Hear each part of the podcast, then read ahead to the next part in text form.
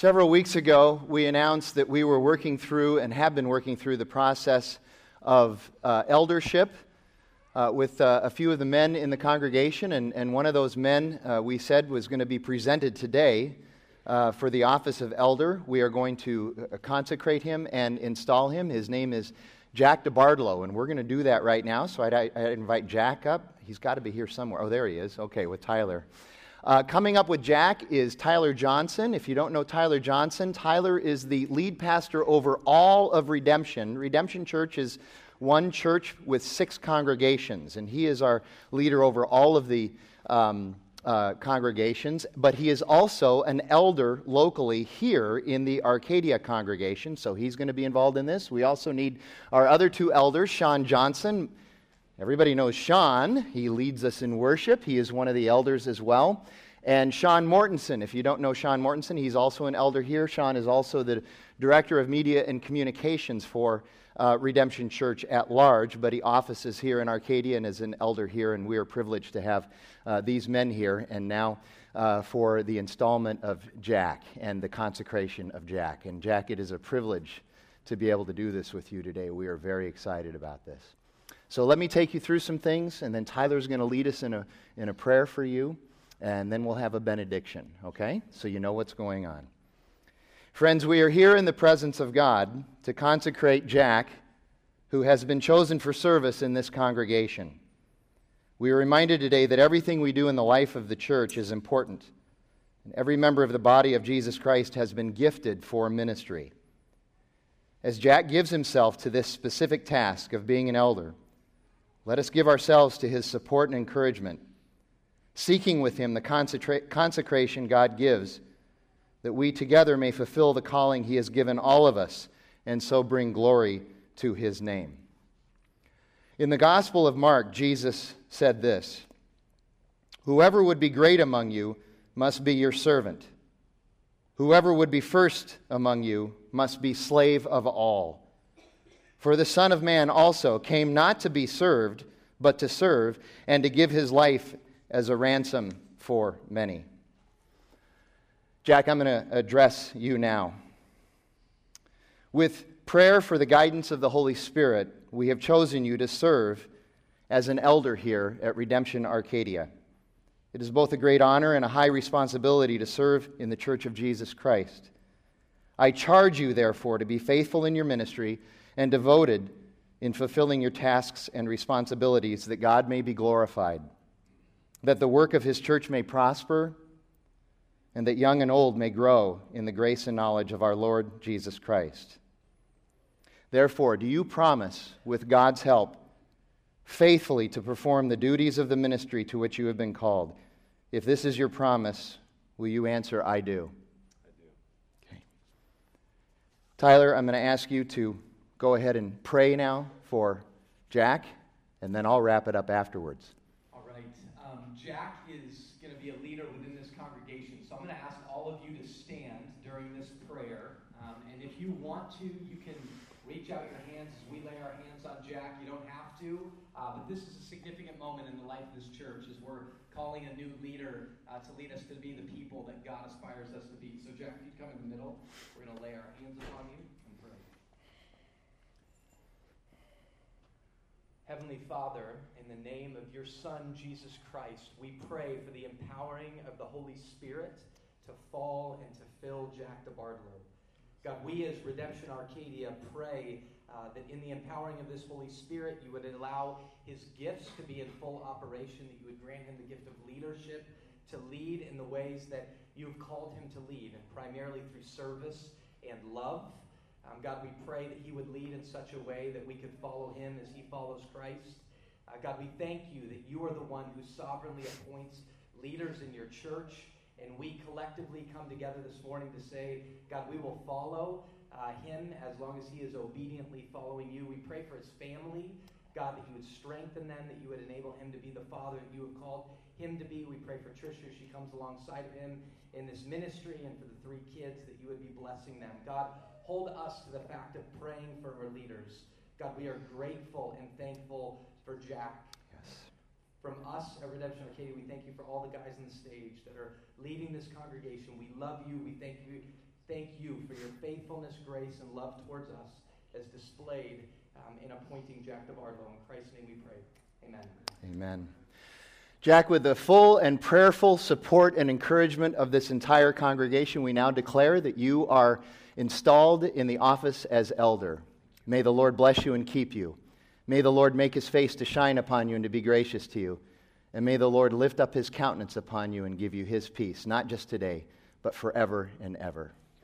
Thanks, Jack.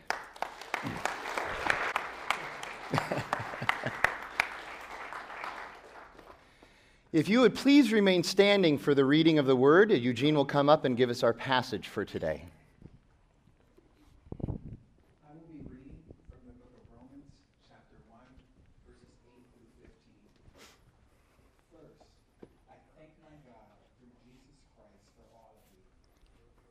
Your faith is proclaimed in all the world. For God is my witness, whom I serve with my spirit and the gospel Thanks. of his Son, that without ceasing I mention you always in my prayers, asking that somehow, by God's will, I may now at last succeed in coming to you. For I long to see you, that I may impart to you some spiritual gift to strengthen you each other's faith, both yours and mine. I do not want you to be unaware, brothers, that I have often intended to come to you, but thus far have been prevented, in order that I may reap some harvest among you, as well as among the rest of the Gentiles. I am under obligation both to Greeks and to barbarians, both to the wise and to the foolish. So I am gospel to you also who are in Rome. This is the word of the Lord. Please be seated.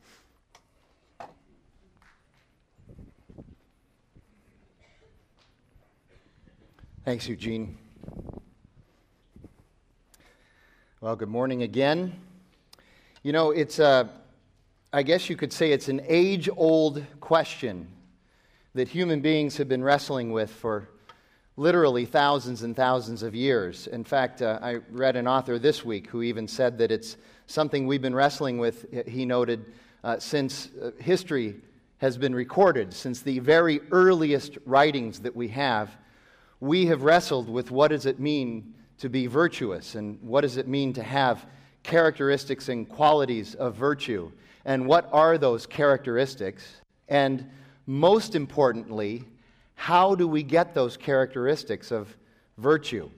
How do we become people of patience, of perseverance, of steadfastness, of integrity, people who are honest and hardworking, uh, people who are selfless, who are focused, who are committed, people who have compassion and mercy and love well uh, all of those things would be considered virtues. How, how do we get those? How do we attain those? How do we, how do we live in a community where people recognize that we have those?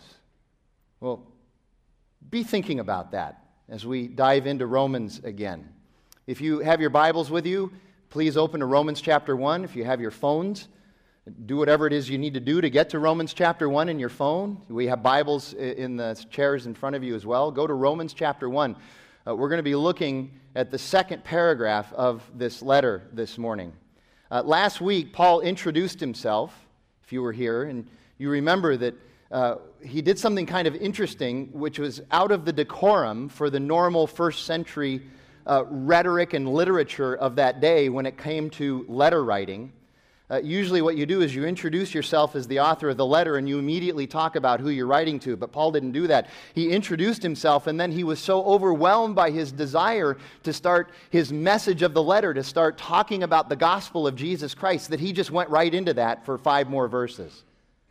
And, and he was identifying himself with the gospel. He was so anxious to preach and to proclaim and to teach the gospel. So some of you may be, well, what's the gospel? What does that mean? Well, the, the word literally means good news. And the reason we need good news is because there's bad news. Because of sin, we've been separated from God. Later on in Romans, Paul will uh, summarize an argument that he takes us through for a couple of chapters by saying, For all have sinned.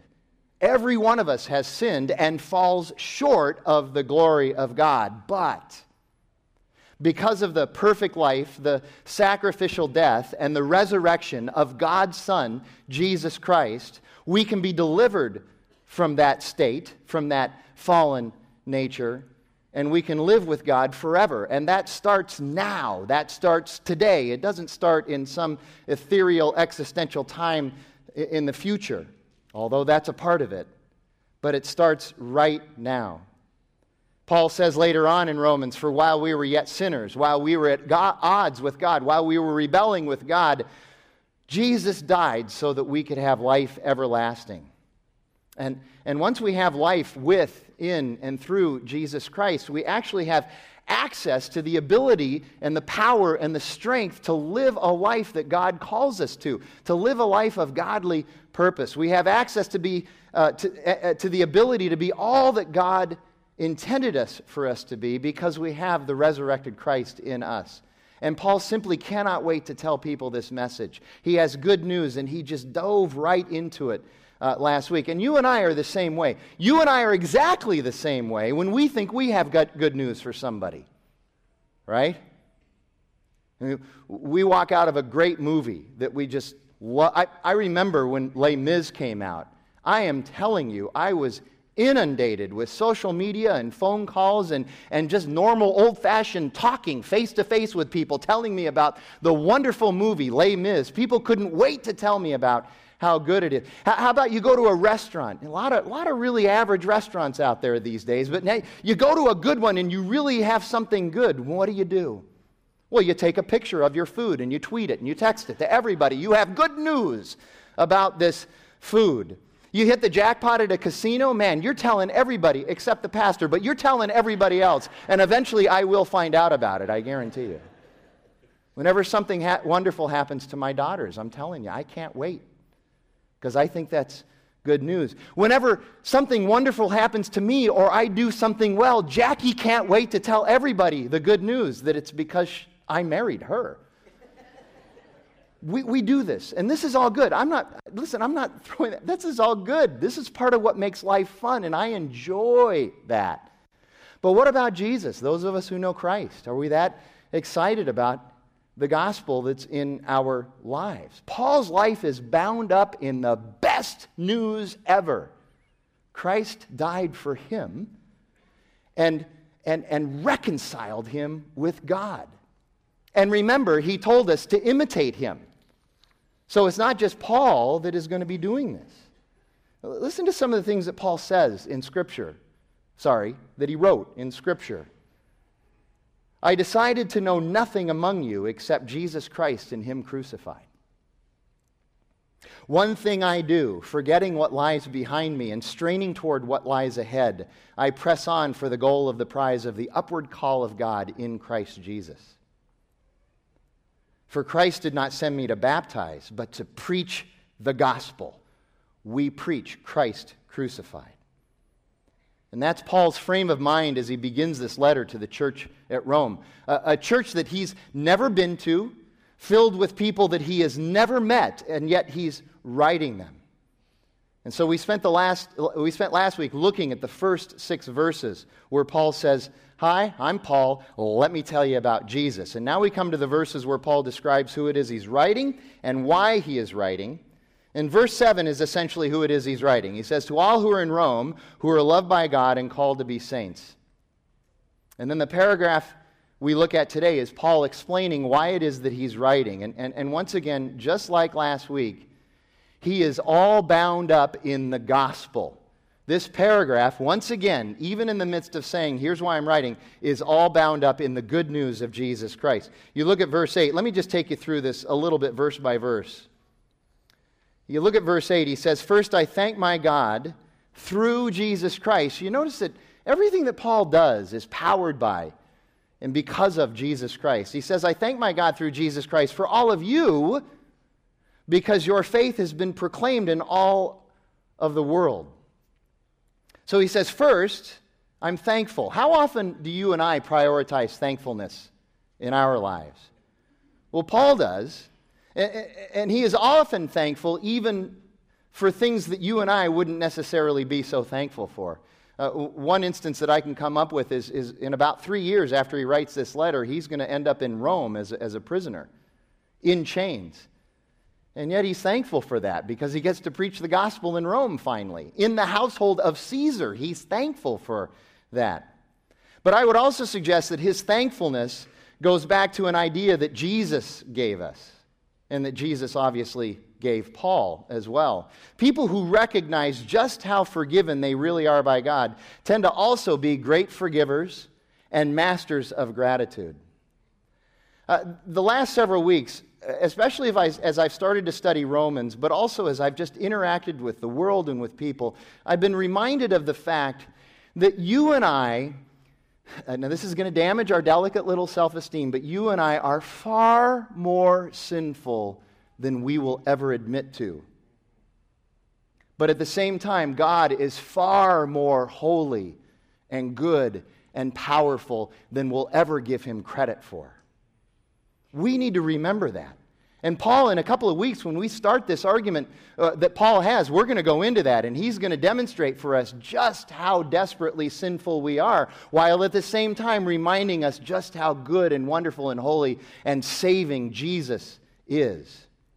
And those of you who know Christ, have you ever pondered the majesty and the mystery of exactly what it is that Jesus has done for us? Paul gets this, he understands this. And he, and he sees the evidence of Christ's finished, finished work even in the people that he's writing to in Rome. He's never been there, but he has heard about them.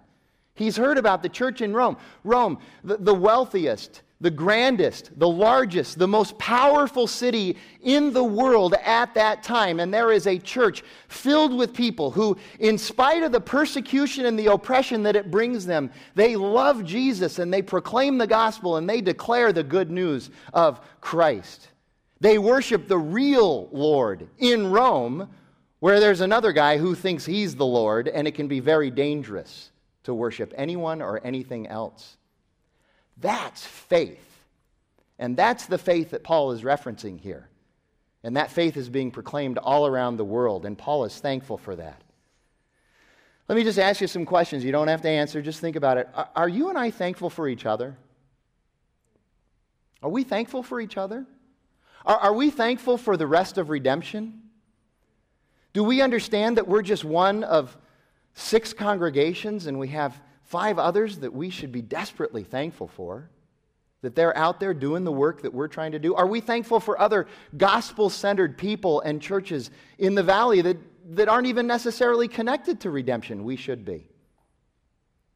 And then he says in verses 9 and 10 For God is my witness, whom I serve with my spirit, in the gospel of his Son, that without ceasing I mention you always in my prayers, asking that somehow by God's will I may now at last succeed in coming to see you. And the implication here is because he hasn't been able to get there, he's been trying for a number of years to get to Rome, and then he wanted to go beyond Rome to Spain to be able to preach the gospel there. He's been trying for a while, and so the implication is look, I haven't been able to make it, and I'm heading back to Jerusalem again, and so I thought I'd just go ahead and write you and maybe share some things with you. And first he says, he says in this verse, he says, As God is my witness, whom I serve in the gospel. Again, I want to point this out and go a little bit deeper here. Paul constantly reminds us that the power to live and serve and work is by and through and because of the power of Jesus in him. In Jerry Bridges' excellent book, Respectable Sins, Bridges reminds his readers that far too many of us still believe that the gospel is good for one thing and one thing only, and that is salvation. Well, it is good for that, but it's, but it's good for everything else. All of life is all for Jesus. So it's good for salvation, yes, but then it's also good for sanctification. Sanctification, the idea that, that as we grow in Jesus and learn more about Jesus, that we're going to actually become more and more like Jesus, that He's going to instruct us and lead us to becoming uh, the people that God has called us to be. Sanctification. The gospel is also necessary for mission and for serving and for loving. Uh, outside of the church, going into the community, going into the world, we need the gospel and the power of the resurrected Christ to be able to do that as well. And the gospel is absolutely necessary, crucial, and essential for when we need to endure. When we suffer, when we have trials, when we are challenged by things you don't have the power of the gospel, you're not going to be able to make it through those things. And our prayers should be more like, not God, get me out of this, but God, give me the power of your resurrected Son to be able to endure and go through this. That's the gospel. And that's why we say we need to be preaching the gospel to ourselves every single day because we need the power of the gospel every single day. You don't just turn it on when you're witnessing to somebody else about Jesus and then turn it off. We need the power of the gospel all the time. Something else about these verses Paul prays for the Romans without ceasing. He says, without ceasing.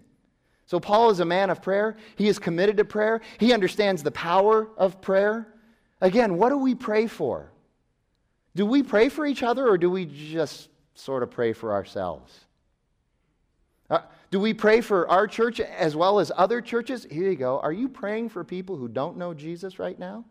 Do you have friends do you have people that don't know, family members that don't know Jesus? Are you praying for them? Are you praying that God would open their eyes to the truth of the gospel, the good news? Let's keep praying. We've got to be a church of prayer. Oh, and by the way, it's interesting. Paul says that he's trying to get to visit them. In verse 11, he literally says, I long to see you. And you know, Paul does eventually succeed in getting to Rome, right? Boy, this has just been a great lesson for me recently as I've encountered this. So often we pray for things and we ask God for things and we ask God to move. And then we're surprised when He moves and gives us exactly what we pray for, but it comes in a completely different package than we were expecting. And sometimes we don't really like that package. We have an idea. If God answers this prayer, He's going to answer it with this shiny, perfect little package that won't inconvenience me one little bit. God answered Paul's prayer to get to Rome. He went there in chains. He went there as a prisoner. But Paul was thankful for that. And in verses 11 and 12, Paul says, For I long to see you that I may impart to you some spiritual gift to strengthen you. That is, that we may be mutually encouraged by each other's faith, both, both yours and mine. It's so funny. Uh, a lot of people comment on this. It kind of reads like Paul is, is saying, I want to come and, you know, I'm Paul, so I'm going to impart, oh, uh, well, but we'll also do some mutual stuff here. Like he caught himself, you know, sort of, sort of getting a little lofty, you know. And people comment on this. The challenge I have with this, though, is that if you just look at that verse, maybe that's what it might communicate. But, if, but you have to understand Paul within the context of all of his work, and, and especially within the context of this letter to Rome. You read this whole letter to Rome, you can't make that judgment about Paul, that he's somehow saying, I'm better than you are, because that would discount the power of the gospel in him then. Now we'd start competing with each other again instead of relying on the Lord, and he understands that. Paul's heart in this letter is that he really does want mutuality of encouragement and of building each other up and we should too. We need to engage in mutuality with each other. And, and I'll tell you, that we have to understand this. There may be times when there are people in the church, and, and, and we relish these times when, when there are people in the church who need more ministry than they are capable of giving. That's fine. That's what the church is here for. And vice versa. There may be times seasons in your life where you're giving a lot more ministry than you are receiving, and that should happen as well. But all of it should be done under this attitude of, of mutuality. Hebrews chapter 10 says it this way Let us consider how to stir one another up to love and good works, not neglecting to meet together, as is the habit of some, but encouraging one another. That is a good word for us. And then verse 13 is, is yet another reminder that Paul has tried hard to get to, the, to Rome and that he wants to get there for a harvest. And we, we should understand that that harvest is twofold. He wants to have a harvest of evangelism. He wants to have a harvest of people coming to know Jesus Christ, but he, but he also wants to have a harvest of this mutual love and mutual encouragement and mutual building each other up through all of their spiritual gifts. You heard this morning when we were, when we were consecrating Jack that we proclaim that every person in the church has spiritual gifts and they should be using them, and they should be using them in an attitude of, of mutuality. And some of the most fulfilling times that you and I can have, that all of us can have, should be in community with each other. And that's not just Sunday morning. And some of those best times, besides eating, of course, some of those best times don't necessarily have to be centered around a formal Bible study. Some of those best times is when we simply sit down and share our lives with each other. When we share with each other what God has done in our lives and what God is doing. When we share what's happening in our families and, and what's happening at work. And, and we just and we do life together. And, and, and, we, and we take off the mask of, of what uh, uh, uh, uh Scott Peck calls pseudo community. And we're willing to engage in that tunnel of chaos to get to genuine community by and in and through the power of the Lord Jesus Christ in us. We need to do that. And I'll tell you, here's coming from a guy, I like Bible study. I, I, I like Bible study, but we don't always have to study the Bible when we get together. We should be with each other in both sweet and sometimes chaotic times. We should be with each other in, in both encouraging and sometimes tense times. That's what genuine community is about. And Paul longs for that with the Romans. That's what he's saying. I want to come and do that with you. And then he wraps up this paragraph in verses 14 and 15, really magnificent verses. He says, I am under obligation both to Greeks and to the barbarians, both to the wise and to the foolish. So I am eager to preach the gospel to you also who are in Rome.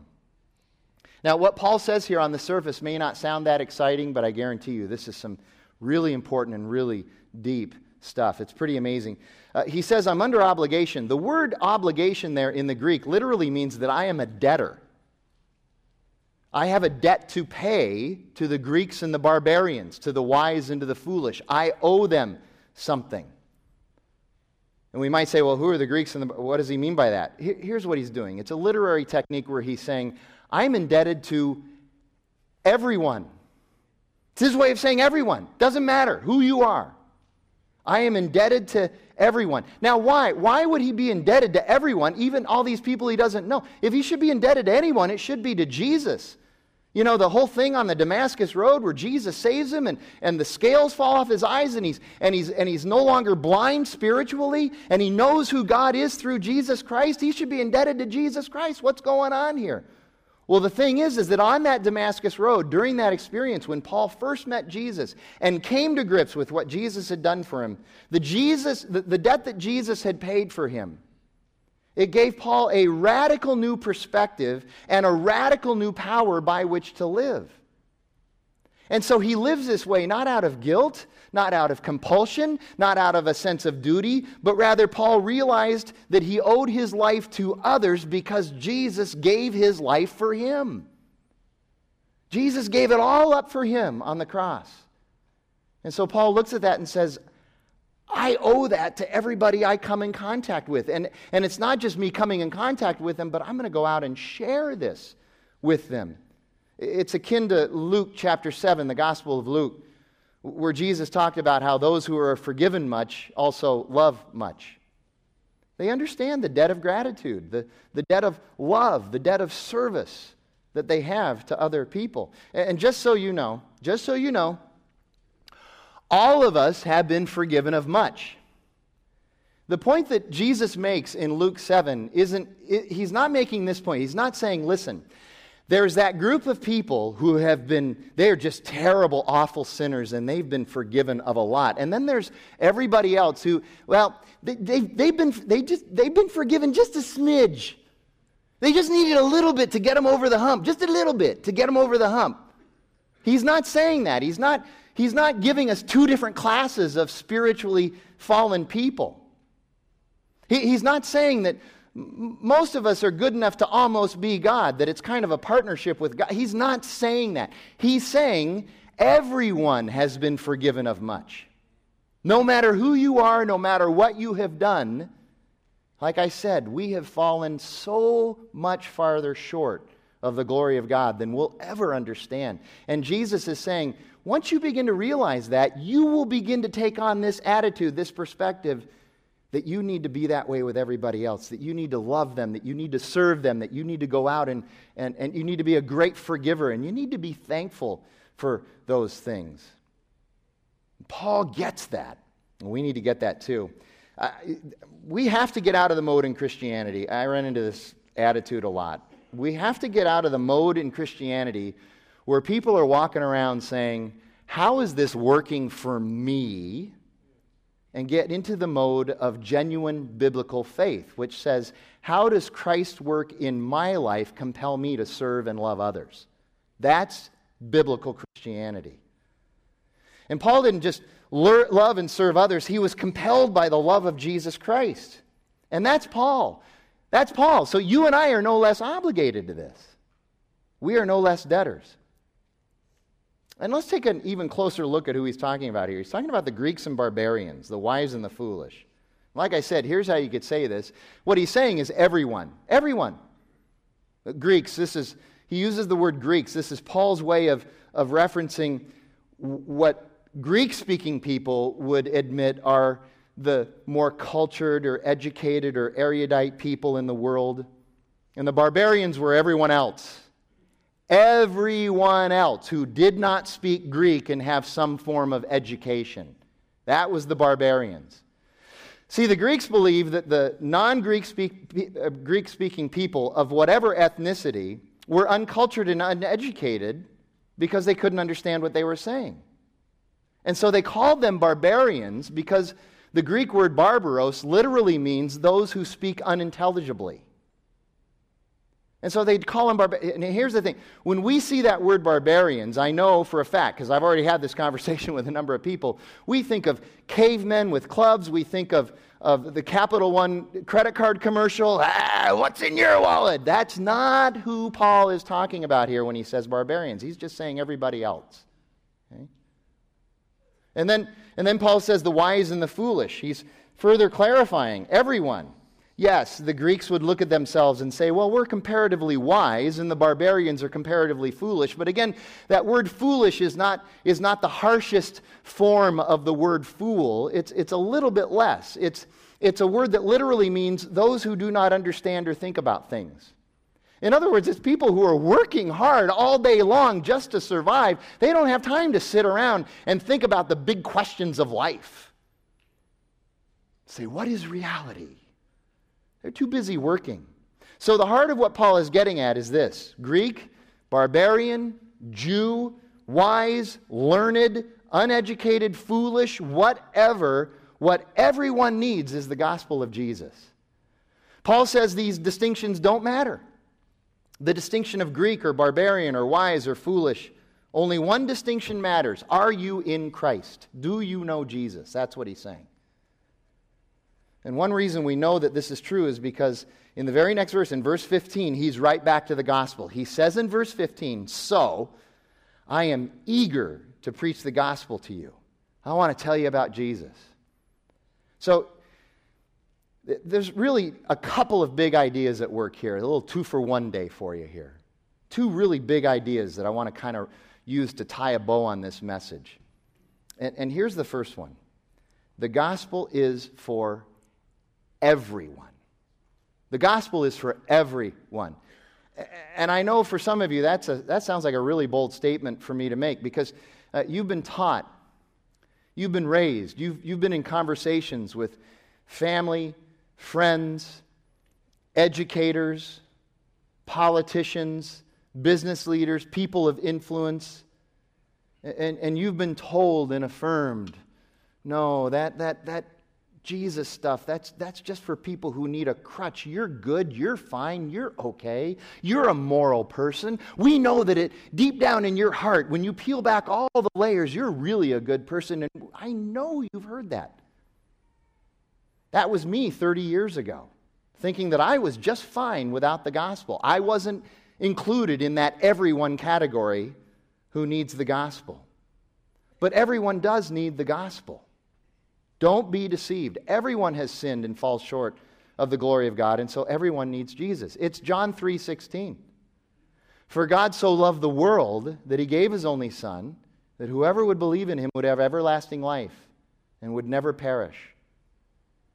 Because God didn't come into the world in the form of Jesus to condemn the world, but to save the world. And everyone needs him. If you're here today and you don't know Jesus, for whatever reason you're here, somebody brought you, something led you in here, whatever it is, if you're here and you don't know Jesus, I would encourage you, if somebody brought you, ask them about the gospel. If you didn't come with anybody, there will be people standing up here at the end of this service who will answer your questions. And if they're busy or you don't want to talk to any of them, I'll be standing right at that door out there saying goodbye to people as they leave and head to go get something to eat while I'm still hungry. But I'd be happy to talk to you. We want to talk to you about Jesus if you're here. So talk to someone. Here's the second big idea. I don't know how you can miss this,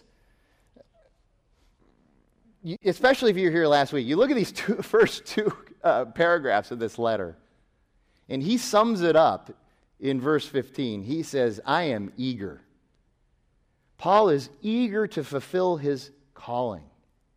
These, first two paragraphs really he gets the formalities out of the way. I'm Paul and you're the Romans. But everything else is all wrapped up in who Paul is in Christ and how he wants to share and proclaim Christ with everybody that he comes in contact with. He wants to do what he is called to do. In verse 15, that word eager tells us a lot. It's the Greek word prothymon. And, again, it's a combination of two Greek words pro, meaning of first priority, first place, and thymon or thymos, which literally means passion or heat. Heat. It, literally, you could say this is what Paul is all hot and bothered about. This is his first passion in life, preaching and proclaiming the gospel to everyone. And as a result of this prothymon, this first passion, we see that Paul, in, in these two first paragraphs, we see that he is three things. And this goes back to this, this conversation I started earlier about the idea of virtue. He is three things that we would consider as part of being a virtuous person. He is, he is selfless, he is focused, and he is committed. And just think about it. How many of us would like to be selfless, focused, and committed, among many other things? But those would be three pretty good qualities to have. Well, here's what we need to remember Paul, us, whoever, you really can't do any of this under your own power. We can do it for a while. We can will ourselves up. We can go to some conferences that, that inspire us. We can go to summer camp for a week and come back all fired up, like many of us do, both uh, the, the kids who go and the workers who go. We can get all fired up, but if that power and that energy is bound up in us, it's unsustainable. We can't sustain it. We can buy the tapes, we can buy the CDs, we can do the, uh, the downloads, we can do all of that stuff, we can read the books. The only way Paul has this power is as a result of Jesus Christ, the risen Lord, living and working in and through him. It's the same power that any Christian has. Every single one of us who know Christ have that power. In verse 16, we're going to look at verses 16 and 17 next week. In verse 16, Paul says, It is the power of God that brings salvation. And it is the power of God that brings us sanctification as well. And you think about this that this is the life and the power of Jesus, the resurrected Christ in us. Jesus had these qualities as well. Uh, let me just demonstrate for you the life of Christ in regard to these three qualities. Uh, Paul writes in Philippians chapter 2 these words. This is chapter 2, verses 3 through 8. Paul says, Do nothing from selfish ambition or vain conceit, but rather in humility consider everyone else better than yourself. Look not only to your own interests, in other words, it's okay to look out for your interests, but no, don't only look at your own interests, but also look out for the interests of others. Have the same mind in you that was in Christ Jesus, who, and then he goes into his sermon illustration. He says, This is a pretty good sermon illustration. It's Jesus. He says, Have the same mind that Jesus had, who, though he was in the form of God, did not count equality with God as something that he should try to grasp. But rather he emptied himself, taking the form of a servant, being born in the likeness of men. And being found in human form, he humbled himself by becoming obedient to the point of death, even death on a cross. Jesus was selfless, and therefore Paul was selfless. You look at the life of Paul, and, he's, and, he, and all he wants to do is serve others. He's obligated to others, he is selfless. That's the power of the resurrected Christ in him. Jesus was also focused. You, you go over to Mark chapter 8. This is just about a week or 10 days before Jesus is crucified. And you look at verses 31 through 38 in Mark chapter 8. Mark writes these words And Jesus began to teach them that the Son of Man, that would be Jesus, that was a way he referenced himself, that the Son of Man must suffer many things and be rejected by the elders and the chief priests and the scribes, and he must be killed, and after three days rise again. And he said this plainly. I love that line. And he said this plainly. He said this boldly and directly. And Peter took Jesus aside and began to rebuke him. But turning and seeing his disciples, he rebuked Peter and said, Get behind me, Satan, for you are not setting your mind on the things of God, but on the things of man. You are not focused, Peter, on the correct things. You need to be focused on the things of God. That's how you live a focused life. And the only way you can do that is by knowing me, Peter. And then calling the crowd to him with his disciples, Jesus said to him, said to them, If anyone would come after me, let him deny himself and take up his cross and follow me. Whoever would save his life will lose it, but whoever loses his life for my sake and the gospel's will save it.